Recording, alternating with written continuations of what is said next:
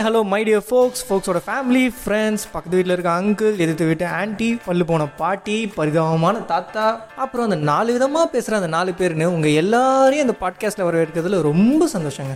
So இந்த பாட்காஸ்ட்டில் நம்ம எதை பற்றி பேச போகிறோம்னு பார்த்தீங்கன்னா நமக்கு தெரிஞ்சது தெரியாதது நமக்கு தெரிஞ்சது தெரியாத மாதிரி நம்ம நடிக்கிறோம் இல்லையா?